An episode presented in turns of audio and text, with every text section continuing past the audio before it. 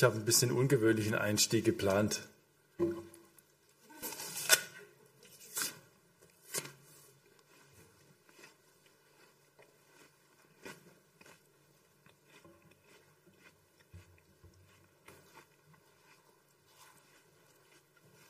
Hm.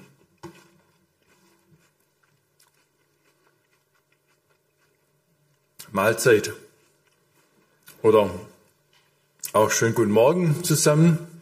Ich freue mich hier in Gschwenz sein zu dürfen. Dieser Apfel ist auf einem meiner Apfelbäume gewachsen. Und jedes Jahr freue ich mich drauf, gerade von dieser Sorte welche zu ernten, weil die besonders gut schmecken. Also mir schmecken sie besonders gut. Dieses Jahr fielen einige ähm, etwas verfrüht runter aufgrund der Trockenheit und sommerlichen Hitze, die wir eine lange Zeit hatten. Bevor sie reif waren, fielen sie runter und äh, konnte eigentlich nichts damit anfangen. Das fand ich richtig schade. Aber ich habe dann meine jeweils in alten Badewannen und Co. gesammelten Wasserreserven an den Baum gekippt und vielleicht hat es ja mit dazu beigetragen, dass dann doch noch einige Äpfel ausgereift sind und noch ausreifen. So kann ich immer wieder, wenn ich meinen Apfelbaum besuche, sogar ganz erntefrisch leckere Äpfel genießen. Und immer mal wieder bete ich laut oder in Gedanken, lieber Herr, einfach genial, dass du so leckere Früchte wachsen lässt. Vielen Dank. Mag mal jemand kosten? Also jetzt habe ich schon runtergebissen, gell? Dann ist es nicht mehr so attraktiv, aber ich würde das wegschneiden, was äh, jetzt von mir ähm, tangiert ist. Mag, hat jemand so viel Mut, nach vorne zu kommen. Die jüngeren Leute sind da jetzt gefragt. Ich weiß, die Geschwender sind ein bisschen schüchtern. Aber wenn jemand mag, darf er gerne probieren und sein, sein Testurteil abgeben. Du vielleicht? Kann der Gustav und sein Sohn, wie heißt der Sohnemann? Super. Guck mal. Der, der Papa darf auch mal runterbeißen und sagen, ob es gut schmeckt, wenn er mag. So. Ha? Gell? Also ich, ich lasse den hier und wenn dann nachher Kinder noch was möchten.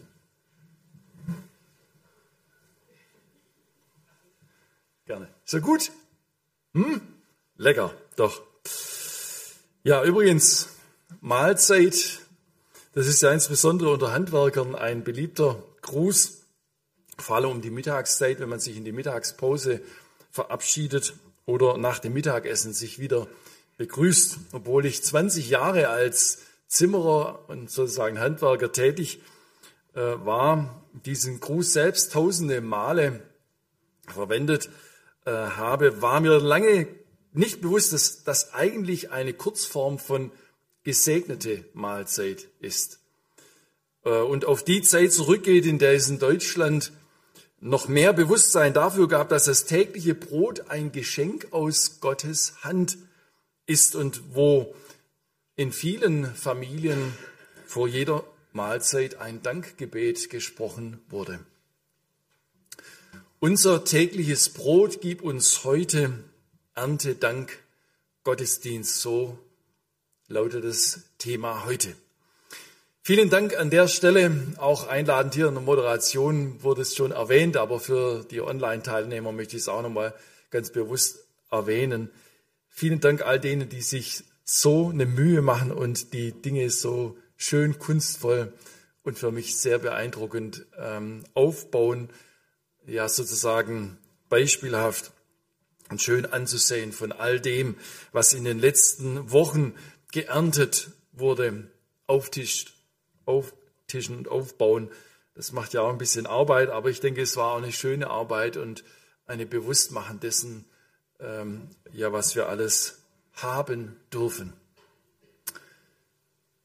Ich persönlich bin auf einer, auf einem kleinen Bauer, Bauernhof aufgewachsen Meine Eltern hatten mit ganz viel Idealismus, heute würde ich sogar vielleicht eher sagen, mit ganz viel Realismus die kleine Landwirtschaft, welche meine Uroma aufgeben musste, weil ihr Mann verstorben war, wieder aufleben lassen.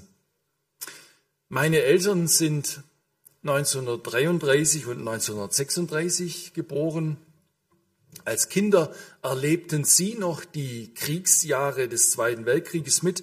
Die Schrecken des Krieges mussten sie zwar nicht unmittelbar ähm, erleben, weil der Wohnort nicht bombardiert wurde, aber die Nachkriegsjahre waren von viel Entbehrung äh, geprägt. Mein Vater erzählt hin und wieder, wie er doch als kleiner Bub von der Sorge seiner Mutter etwas mitbekam, die sie täglich umtrieb. Ja, was essen wir morgen? Was essen wir übermorgen? Kein Wunder, dass meine Eltern uns Kindern einen Wert ins Leben mitgaben, der bei mir ganz tief eingeprägt ist. Das fällt mir dann hin und wieder dann auch mal auf. Ähm, ja, Essen wirft man nicht weg. Ja. Es gibt so viel Hunger auf der Welt, sagte meine Mama damals immer wieder. Und viele Kinder wären froh, wenn sie das bekommen würden, was du gerade kriegst, oder wären froh, wenn sie das Pausenbrot, das auch zu meiner Kindheits- und Schülerzeit auf dem Schulhof von manchen im Mülleimer gelandet ist, wenn die Kinder das bekommen würden. Das will ich von dir auf gar keinen Fall hören, sagte meine Mutter, dass du mal ein Vesperbrot wegwirfst. Das sage ich dir. Das hat es mir richtig tief äh, eingeprägt. Also ich rede jetzt nicht von schimmligem, verdorbenem ähm, Essen, das ist schon klar und wichtig, dass man da unterscheiden muss. Doch wie leichtfertig und geringschätzig gehen doch manche ähm, Menschen mit dem Essen um, wenn sie zum Beispiel eine sogenannte Pauschale für das Buffet bezahlt haben. Essen, so viel man will, dann lädt man sich den Teller üppig voll und dann ist er dreiviertels voll und, und, und kaum was davon gegessen, dann lässt man ihn zurückgehen und belädt sich den nächsten Teller. Äh, da geht mir das Messer in der Tasche auf. Äh, so sagt der Schwabe, also ich werde da nicht militant, keine Angst.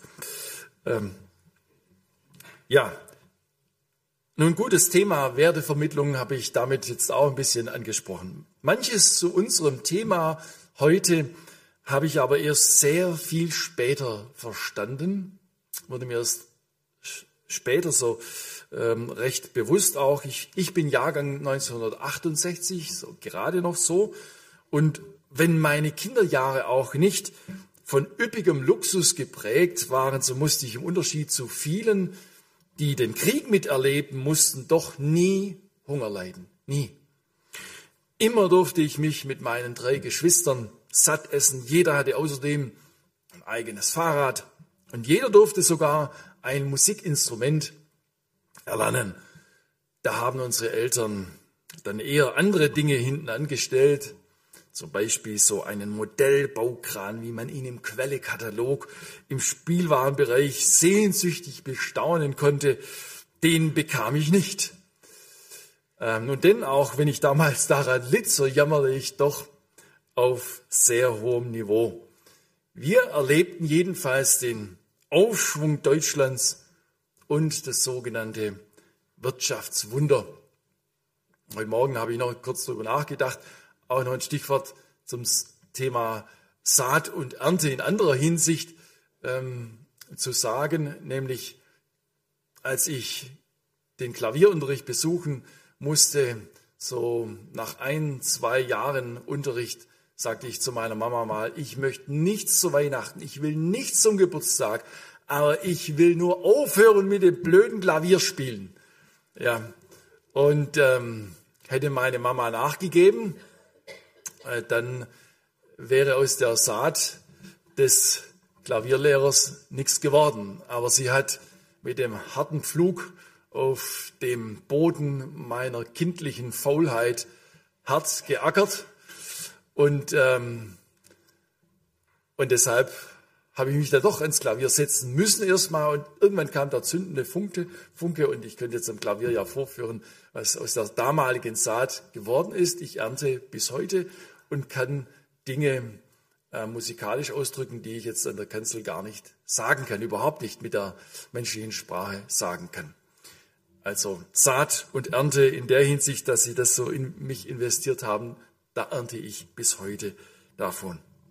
Nun gut, ich habe gesagt, wir und ich mit meinen Geschwistern und viele andere, wir erlebten ganz selbstverständlich sozusagen das Wirtschaftswunder und den wirtschaftlichen Aufschwung Deutschlands. Und insofern war mir, bei mir dieser direkte Bezug von dem, was geerntet wurde und was zu den täglichen Mahlzeiten es zu essen gab, nicht besonders tiefgreifend vorhanden. Das war bei meinen Eltern anders. Aber für mich hieß es, Essen gab es einfach. Ist halt so. Die Feldarbeit war mir meistens nur lästig. Zu den Tieren im Stall, da hatte ich einen eher romantischen und weniger praktischen Bezug. Auf Nachbars Hühner schoss ich ab und zu mal mit dem Luftgewehr, verbotenerweise natürlich. Und ich sage es auch nur, um den Hinweis zu geben, dass vor 35 Jahren auch nicht alles besser war als heute. Also gut, denen ist nicht groß was passiert gut geschützt, weit entfernt in ihrem äh, dicken Federkleid. Ansonsten hätte ich vielleicht eher das Zeug dazu gehabt, Vegetarier zu werden. Da ist dann doch nichts draus geworden. Das Thema stand bei uns zu Hause nicht auf der Tagesordnung, wenn es gleich ähm, äh, auch nicht jeden Tag Fleisch gab. Aber das muss ja auch nicht sein, wie wir heute aus gut äh, ernährungswissenschaftlichen Erkenntnissen äh, belegt wissen. Jedenfalls war für mich diese Bitte im Vater unser viele Jahre eigentlich nicht wirklich mit äh, Inhalt und Verständnis gefüllt. Unser tägliches Brot gib uns heute. Ja, nun, man entwickelt sich ja und bei mir änderte sich in meiner Wahrnehmung wahrscheinlich erst so vor 14, 15 Jahren eine ergänzende Sicht auf die Dinge. Wenn man nämlich Dinge nicht einfach immer nur im Lebensmittelgeschäft kauft oder hat, sondern bewusster miterlebt, wie zum Beispiel der eigene Apfel auf meinem Baum wächst und das zu einem solchen Genusserlebnis führen kann, wie ich es zu Beginn meiner Predigt demonstriert habe, dann ist es ein gewisser Ansatz. Als unsere Eltern sich mit uns Kindern vor etlichen Jahren zusammengesetzt hatten, um über die Verteilung des Erbes zu sprechen, das war so ein einleitendes Geschehen sozusagen. Plötzlich war ich nämlich im Besitz von etwas über einem Hektar Wald und unter anderem mehrere Apfel- und Zwetschgenbäume. Nun ja, bei den Bäumen im Wald war es an der Zeit, etliche umzusägen, weil die Fichten viel zu eng aufeinander standen und in die Höhe schossen, anstatt in die, ähm, im Durchmesser zu wachsen.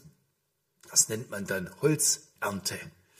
Ähm, ja, und die Apfelbäume, die trugen Äpfel, die auch geerntet werden wollten. Auch schneiden sollte man Obstbäume regelmäßig, damit der Saft des Baumes effektiv ähm, ja, zum Einsatz kommt und schöne große Früchte entstehen können. Also musste ich mich gedanklich notgedrungen mit manchen Themen auseinandersetzen und dabei lernte ich plötzlich auch die Freude an der Sache kennen so ein knackiger, leckerer Apfel ist für mich ein Teil davon. Doch beim aufmerksamen Beobachten, wie die Natur im Frühling erwacht und alles grünt und blüht, sprost, da wurde mir bewusst, das ist ja alles gar nicht so selbstverständlich, dass es klappt mit der Entwicklung der Früchte. Es gibt Schädlinge und Pilzsporen, die in verschiedenen Stadien der Entwicklung zuschlagen können. Äh, wenn die Apfelblüte dann in voller Pracht äh, dasteht, äh, braucht es warme Tage, damit die Bienen und befruchtenden Insekten fliegen können. An dieser Stelle ein Hoch auf alle, die sich als Imker betätigen, auch junge Leute, die dieses Handwerk als Hobby vielleicht, vielleicht sogar dann vollberuflich erlernen und betreiben, die leisten einen ganz wertvollen Beitrag dafür, dass wir Obst ernten können. Ich glaube, das ist vielen gar nicht so bewusst. Nun, wenn diese Klima- und Wetterparameter nicht passen und beispielsweise keine Bienen fliegen können oder wenn ein kräftiger Frost über die befruchteten Blüten geht, dann gibt es im Herbst auch keine Früchte zu ernten. Vor drei Jahren brach die Spitze von einem unserer Zwetschgenbäume ab. So voll hing der. Aber die letzten beiden Jahre gab es auf denselben Bäumen fast keine Früchte. Mir wurde bewusst, ja eigentlich müssen da ganz viele Dinge stimmen und passen, sonst braucht, sonst können sich die Früchte nicht entwickeln und außerdem benötigt so ein Baum ab und zu ja auch Erholung. Erntedank. Wem danken wir da eigentlich? Wenn es eine gute Ernte gegeben hat, in den 1960er Jahren, da gab es in der ehemaligen DDR eine Kampagne der Freien Deutschen Jugend. So las ich in einem Buch, das die Ereignisse vom Mauerfall im Rückblick von 30 Jahren erinnernd aufgriff. Die pa Kampagne der sogenannten FDJ wurde in Form von großen Plakaten und auf den Landmaschinen propagiert. Ohne Gott und Sonnenschein fahren wir die Ernte ein, hieß es da. Ähm, ja, so haben die Vertreter des, die jungen Vertreter des kommunistischen Regimes das postuliert. Wir haben riesige Landflächen, wir haben riesige LPGs, die landwirtschaftlichen Produktionsgenossenschaften mit riesigen Erntemaschinen und gescheiten Wissenschaftlern, die das ganze Ernährungskonzept ausgeklügelt haben. Wir liefern den Beweis, dass wir weder Kirche und Gebet noch Gott brauchen, um eine reiche Ernte einzufahren. In demselben Jahr gab es eine gewaltige Missernte.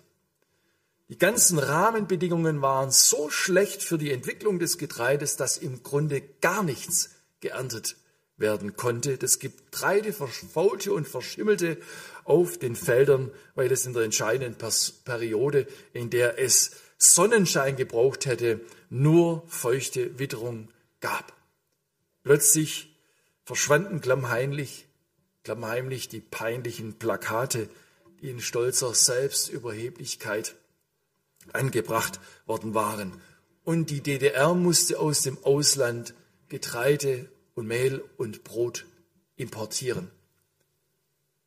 Erntedank, das hat mit diesem Bewusstsein zu tun, dass überhaupt nichts selbstverständlich ist. Ich habe mich so gefreut über den Dank, den Sie in den Kürbis hier und die Zucchini hier reingeschnitzt haben.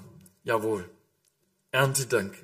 Nichts ist selbstverständlich. Und dass jede gute, dass jede gesäte Saat und jede eingefahrene Ernte von Gottes Segen und Güte abhängig ist. Meine Eltern hatten über viele Jahre einen älteren Nachbarn, der mit circa 70 Jahren Witwer geworden war, zu Gast. Den nahmen sie je länger, je mehr in unsere Familie auf.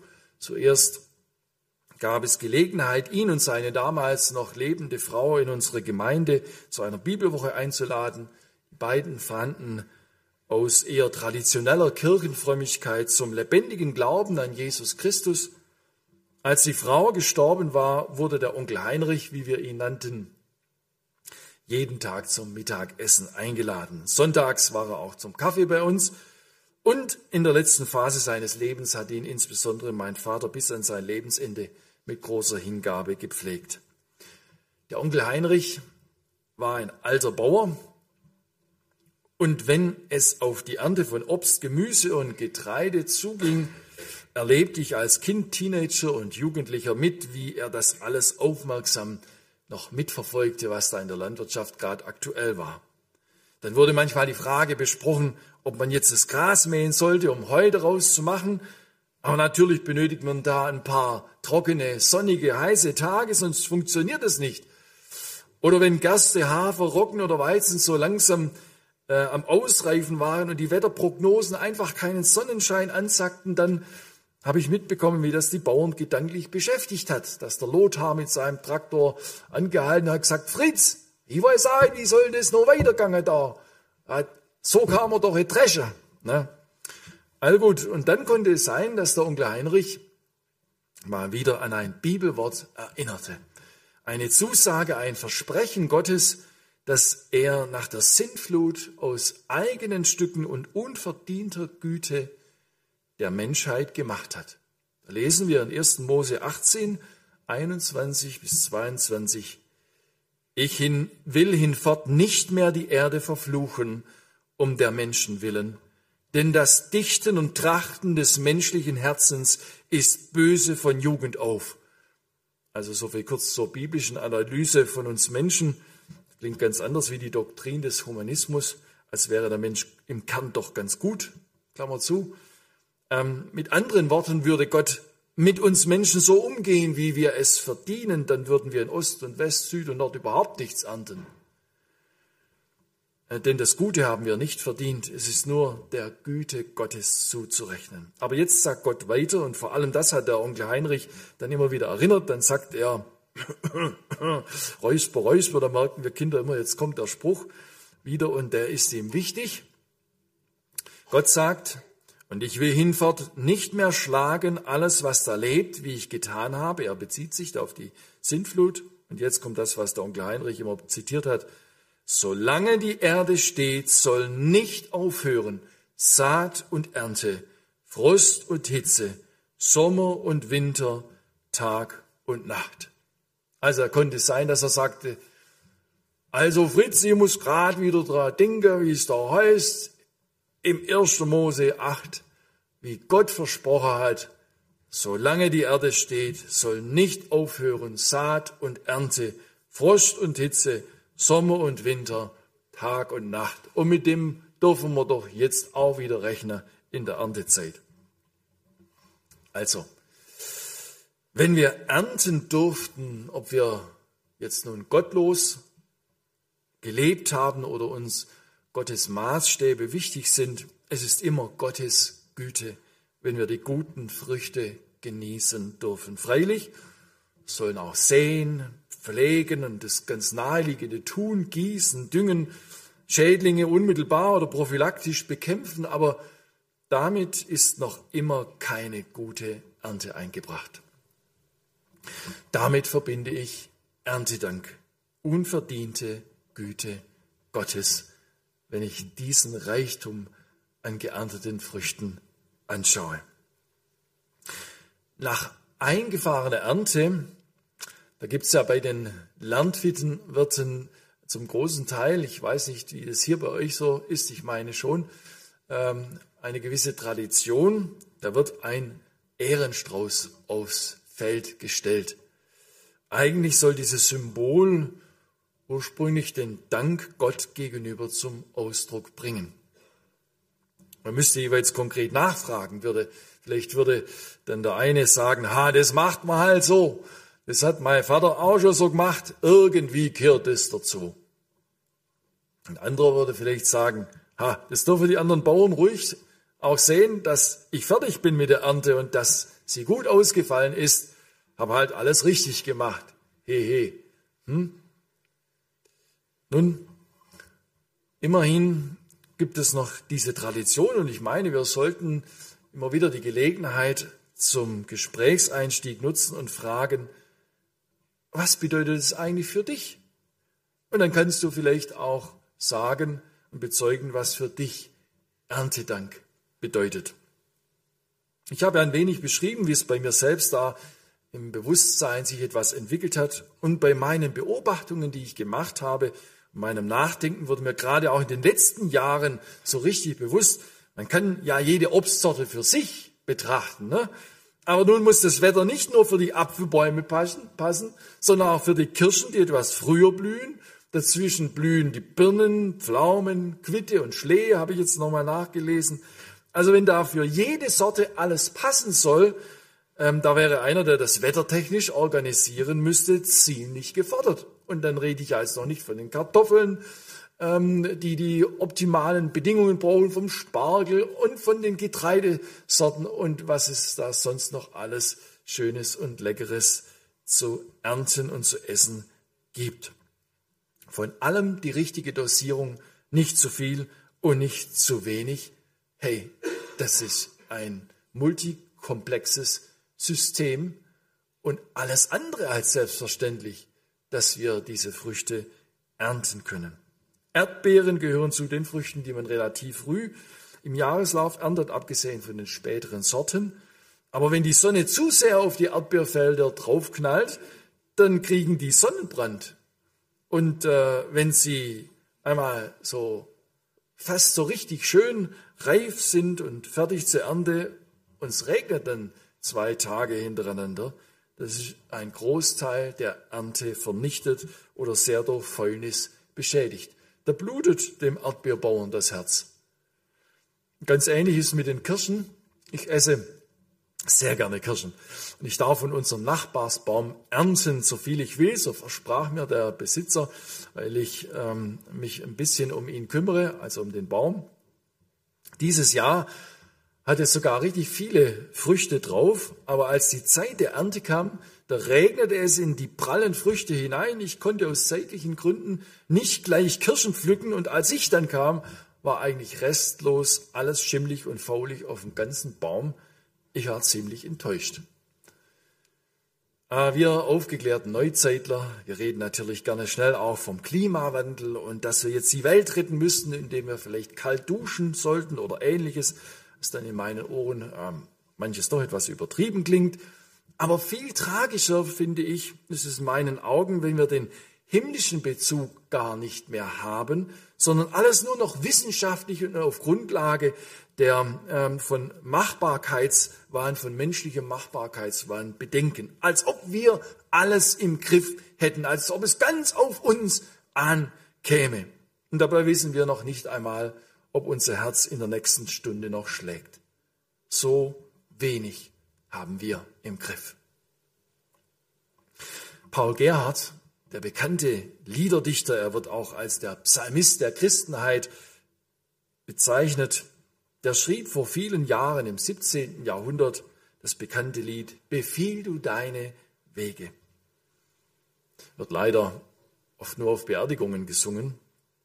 Aber da heißt es in der ersten Strophe, der Wolken, Luft und Winden gibt auch finden, wo dein Fuß gehen kann der Wolken, Luft und Winde gibt, Wege, Lauf und Bahn. Ach, Paul Gerhardt, nun ja, der kannte ja noch kein Regenradar und auch die modernen wissenschaftlichen Erkenntnisse, wie unser Wetter entsteht und welche Art von Wolken es gibt und die höheren und niederen Luftschichten und El Nino, Meeresströmungen, Eisschilde und die Passatwinde davon wusste der ja nichts. Kein Wunder, dass der solches Zeugs dichtet, oder? Und doch, trotz aller wissenschaftlichen Erkenntnisse, ist es bis heute so, dass Wetterprognosen über drei Tage hinaus einfach nicht möglich sind und meist sehr unzuverlässig. Es gibt auch ungelöste Geheimnisse. Wer gibt denn den entscheidenden Anstoß, der zu einer großen Wetterwende am Ende von vielen Folgemechanismen führen kann? Wer ist da eigentlich der Urheber? Ich musste zuerst lachen, als jemand ähm, mit wissenschaftlicher Begründung sagte, da könne sogar der Flügelschlag eines Schmetterlings mit ausschlaggebend sein. Na, dass es zu dieser oder jener Wetterentwicklung kommt. Und denn, ob sie alles wohl getroffen, können wir nicht mehr als hoffen. Jedenfalls, der Wolken, Luft und Winden gibt Wege, Lauf und Bahn. Paul Gerhard hat etwas zeitlos Wichtiges, Wahres und Schönes auf den Punkt gebracht.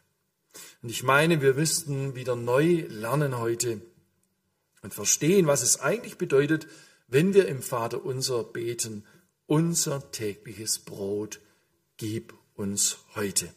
Da ist jedenfalls eines erstmal hörbar, der Bezug zum Schöpfer ist in der Frage, ob wir einen gedeckten Tisch haben und uns satt essen können, ganz klar erkennbar. Und dieser Satz stammt von Jesus, ein Teil vom sogenannten Vater unser, wie wir wissen. Wenn es einer weiß, worauf es ankommt in unserem Leben als Menschen und auch im Blick darauf, dass wir jeden Tag zu essen haben, dann Jesus. Ich habe es gestern noch irgendwo gelesen.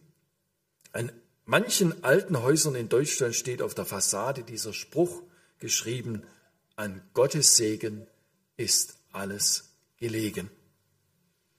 Leider ist dieses Bewusstsein in unserem Land mindestens so sehr geschwunden, wie dieser Wortlaut auf vielen Häuserfassaden verschwunden ist. Das Thema Erntedank wird jedes Jahr in den Medien noch ein wenig aufgegriffen, aber von Gottes Segen kann man da meines Erachtens nicht besonders viel lesen. Es bleibt halt das Gefühl, naja, das ist so eine kirchliche Tradition. Aber wir wissen ja längst, Gott ist nur so ein gedankliches Konstrukt für einfache Menschen, die eben so eine ethische Krücke brauchen. Das wollen wir den Leuten ja auch nicht wegnehmen. Aber auf gehobenem Bildungsniveau sieht man dann doch, dass die Menschen, dass wir Menschen unser Geschick selbst in die Hand nehmen müssen. Äh, egal wie, aber dieser altmodische Gedanke von Gott, der Bibel, der ist doch längst überholt. So ungefähr ist das in unserer Gesellschaft nach meinem Empfinden. Interessant ist allerdings zugleich die Beobachtung, dass die Tendenz in unserem Volk in Richtung Naturreligionen geht. Von Mutter Erde ist dann die Rede. Und im Einklang mit der Natur leben lautet das neue religiöse Motto. Man umarmt Bäume und meint, da würde man die Energie erhalten, die man für die täglichen Herausforderungen benötigt. Ich sehe das ein bisschen anders. Aber meine Bäume geben mir in der Tat auch Energie. Sie liefern Brennholz, dass die Wohnstube schön warm ist und schon beim Umsägen und Holzspalten gibt der warm und vermittelt körperliche Fitness. Also ja, Bäume geben Energie. Eine alte Weisheit bewahrheitet sich und die lautet, wo man dem Glauben gemeint ist, den Glauben an den Gott der Bibel, der sich in Jesus Christus uns offenbart hat, wo man dem Glauben die Tür weist, da steigt der Aberglaube zum Fenster herein. So ist das in unserer Gesellschaft. Wir Menschen sind einfach spirituelle Wesen. Wir haben eine Sehnsucht, die über unsere dreidimensionale, rationale Welt hinausgeht. Und leider geben wir Christen wohl auch nicht immer das beste Bild ab. Man kann oft wenig von Jesus in uns sehen. Vielleicht müssen wir uns da selbst auch kritisch beurteilen, wenn wir feststellen, dass die Sehnsucht nach Liebe viele Menschen eher in den Bereich der Esoterik zieht, als dass sie in der Begegnung mit Christen etwas von der Liebe Gottes und dem klaren Hinweis auf Jesus Christus erleben und erfahren könnten. Nun, ich habe gesagt, dass Jesus zu unserem Menschsein und zum Thema unser tägliches Brot kompetent etwas sagen kann.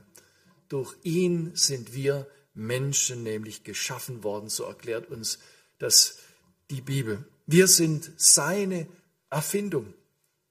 Das wäre nochmal ein Thema für sich, aber diese Tatsache will ich an der Stelle einfach mal zugrunde legen. Und weil das Thema heute heißt, unser tägliches Brot gib uns heute, so möchte ich noch ein paar Takte zu dem Gebet, zum sogenannten Vater unser, das Jesus seine Jünger gelehrt hat, sagen. Dieses Gebet ist weder eine vorgeschriebene Form, wie man also ganz korrekt beten müsse. Es ist auch nicht irgendwie wie ein Mantra zu verstehen, das man immer und immer wiederholen müsste, um in geistlich höhere Ebenen und Sphären zu gelangen, sondern es ist im Grunde eine Beschreibung von Jesus dafür, was Gott wichtig ist, welche Prinzipien das Denken, das Wollen und Bitten derjenigen, die zu ihm gehören, leiten und wofür sie infolgedessen beten sollen. Das hat er mit dem Vater unser seinen Jüngern und uns gegeben.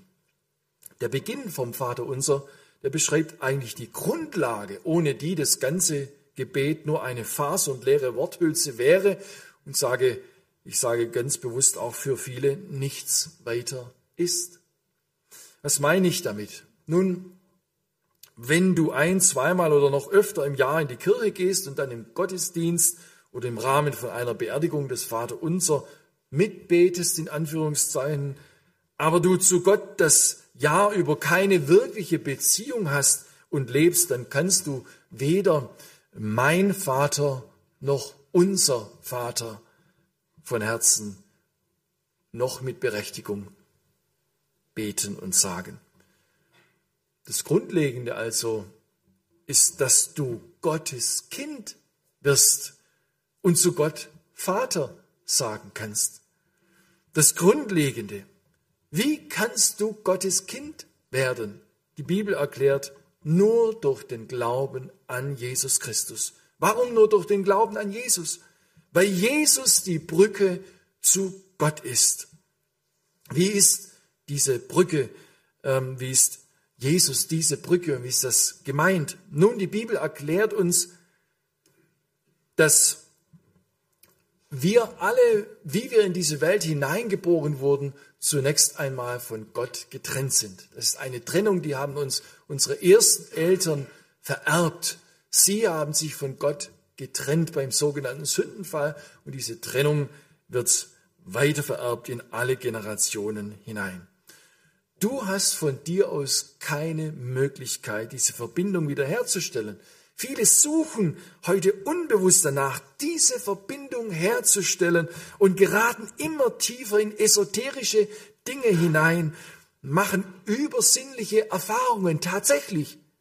Aber sie können nicht zum lebendigen Gott, zur Quelle des Lebens durchdringen.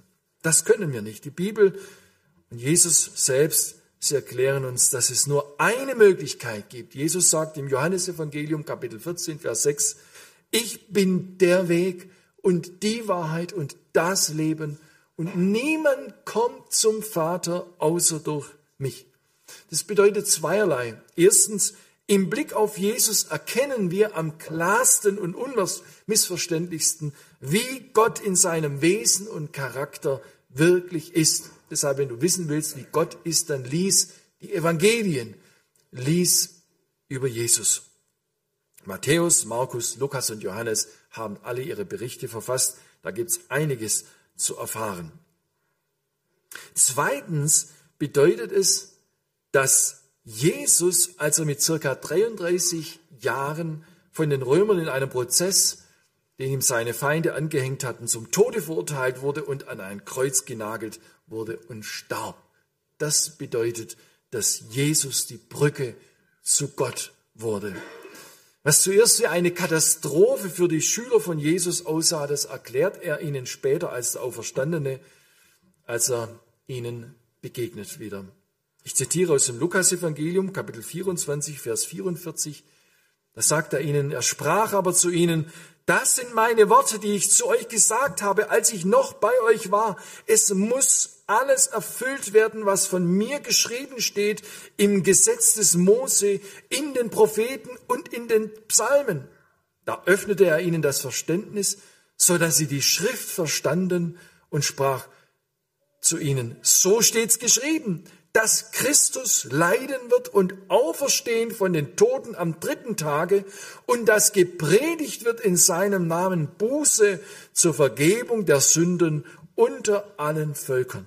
Fangt an in Jerusalem und seid dafür Zeugen. Bezeugt es, dass Jesus die Brücke zu Gott ist.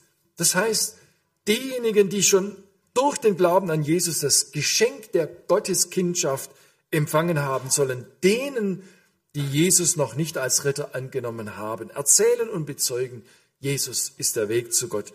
Er hat am Kreuz für all das gelitten, was wir Menschen als Nachkommen unserer ersten Eltern sind und was wir zusätzlich an Schuld auf uns geladen haben. Dafür hat er gelitten, dafür ist er gestorben.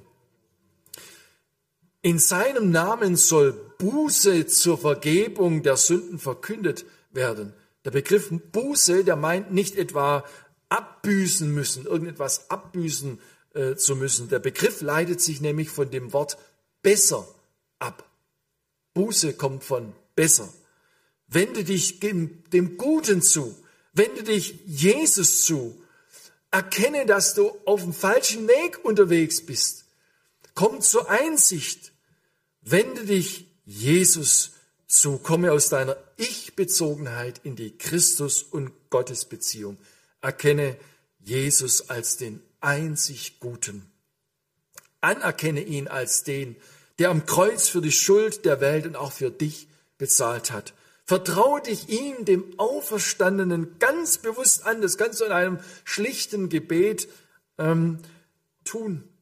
Rede einfach mit ihm. Wenn du nicht weißt, wie du es anfangen sollst, dann lade ich dich ein zum helfenden Gespräch nach dem Gottesdienst. Zum Beispiel, wenn du online zugeschaltet bist, dann gibt es die Kontaktmöglichkeit über unsere Homepage www.gfc.onl.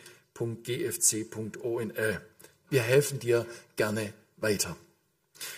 Aber das ist das Entscheidende und Grundlegende, dass du erst einmal Gottes Kind wirst, sonst ist das Vater unser für dich möglicherweise nicht mehr als ein nichtssagendes Geleier bei gewissen christlichen Anlässen. Und jetzt könnte ich natürlich über die folgenden Aussagen im Vater unser einiges sagen, aber dazu haben wir heute die Zeit nicht. Übrigens, mit diesen Aussagen, dein Name werde geheiligt, dein Reich komme, dein Wille geschehe wie im Himmel so auf Erden, konnte ich lange Zeit viel eher etwas anfangen, als mit der Bitte, unser tägliches Brot gib uns heute. Aber darauf will ich ja nun noch eingehen. Das Vaterunser finden wir im Matthäusevangelium Kapitel 6 ab Vers 9.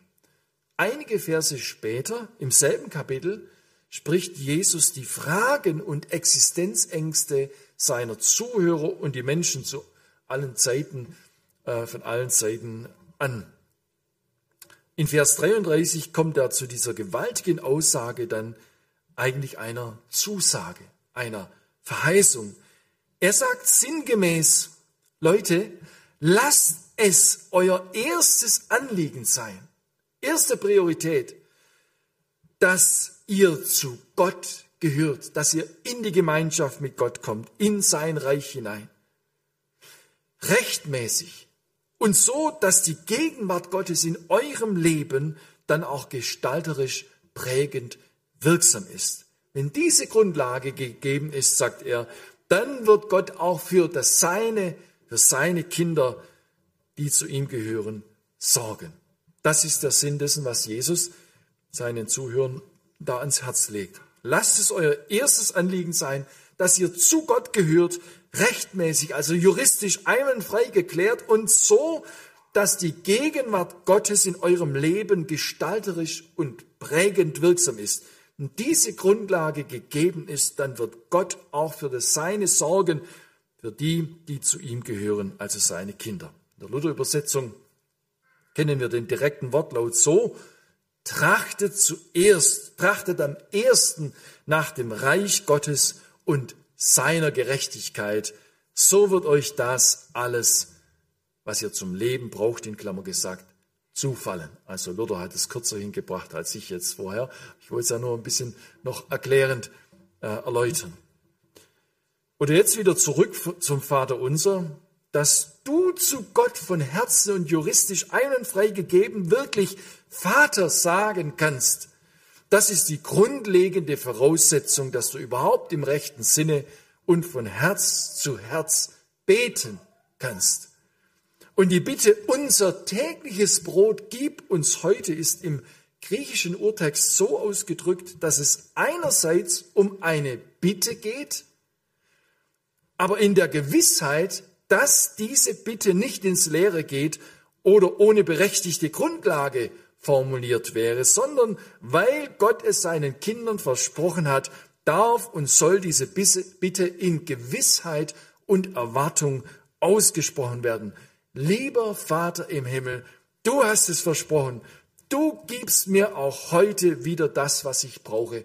Gib mir bitte das, was ich heute brauche, aber ich weiß, du gibst es und du hast es versprochen und ich danke dir dafür. Lieber Vater, unser tägliches Brote gibst du uns heute. Was ist das für ein Vorrecht, das Wissen und von Herzen beten zu dürfen. Mit dem täglichen Brot, da drüben haben wir eine schöne Symbolik, ich weiß nicht, ob es von der Kamera erfasst wird, aber jedenfalls der Brotleib, das Kreuz dahinter und die Bibel davor. Mit dem täglichen Brot umreißt Jesus all das, wovon wir uns ernähren, was unser Körper braucht. Aber es gibt einen ganz wichtigen Aspekt noch darüber hinaus. In der Versuchungsgeschichte von Jesus, sie wird uns berichtet im Matthäus-Evangelium, Kapitel 4, da hatte Jesus aufgrund seiner langen Fastenzeit verständlicherweise Hunger und der Teufel versucht ihn und sagt, na, bist du Gottes Sohn, dann sprich doch zu diesen Steinen, dass sie Brot werden sollen. Für Jesus war das aber in dem Moment nicht dran. Und er antwortete und sprach, es steht geschrieben, 5. Mose 8, Vers 3, der Mensch lebt nicht vom Brot allein, sondern von einem jeden Wort, das aus dem Munde Gottes geht. Unser tägliches Brot gib uns heute. Damit ist nicht nur der gedeckte Tisch mit Speisen für unseren Körper gemeint, sondern der Tisch, den uns unser himmlischer Vater jeden Tag deckt und decken will, wenn wir als Christen die Bibel aufschlagen, wenn wir uns die Zeit fürs Gebet nehmen, wenn uns eine Frage, die uns das Leben stellt, zu schaffen macht und uns ein Bibelwort oder eine Liedstrophe oder ein Hinweis durch einen Glaubensbruder oder eine Glaubensschwester hilfreich erreicht, dann bekommen wir dieses Brot. Auch da gibt er, unser himmlischer Vater, uns das, was wir brauchen. Wir dürfen darum bewusst bitten, wenn wir die Bibel aufschlagen. Herr, bitte öffne mir dein Wort. Lass es mich recht verstehen und lass mich dich, Herr Jesus Christus, drin finden. Sprich du mich an brich du mir das Brot deines Wortes. Vielen Dank. Unser tägliches Brot gib uns heute Erntedank. Ich will in vier Punkten kurz zusammenfassen. Erstens, nimm deinen vollen Teller heute beim Mittagessen und jeder anderen Mahlzeit nicht für selbstverständlich. Danke Gott für die wunderbaren Gaben, die wir ernten durften und genießen dürfen.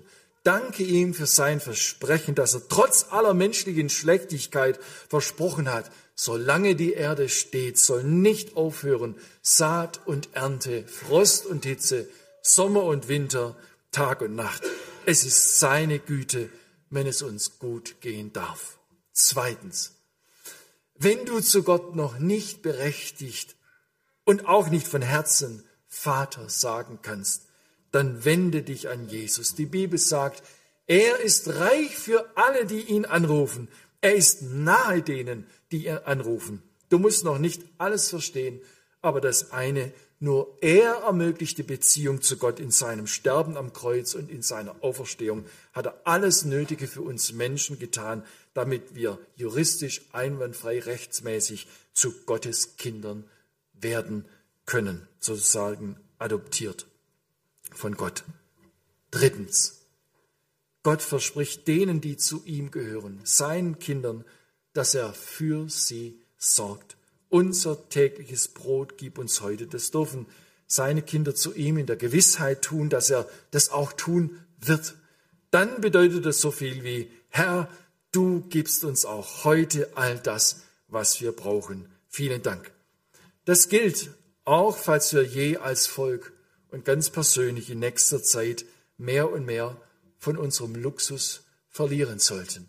Die Lebensmittelpreise, sie steigen und am Horizont der Zukunft sind dunkle Wolken zu sehen. Wir wissen nicht, was da auf uns zukommt. Aber eines wissen wir, er will uns versorgen. Viertens, es geht nicht nur um unser leibliches Versorgen. Der Mensch lebt nicht vom Brot allein.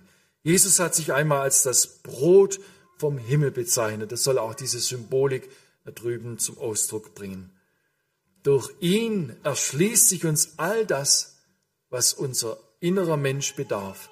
Wenn wir die Bibel lesen, ist das dann keine langweilige Lektüre, sondern wir dürfen erleben, wie das, was kein Butterbrot und auch kein Schnitzel uns zu geben vermag, Nahrung für unseren Menschen ist Gottes Wort. Jesus hat jeden Tag aufs Neue genug und das Passende, die ausgewogene Ernährungskost für uns bereit.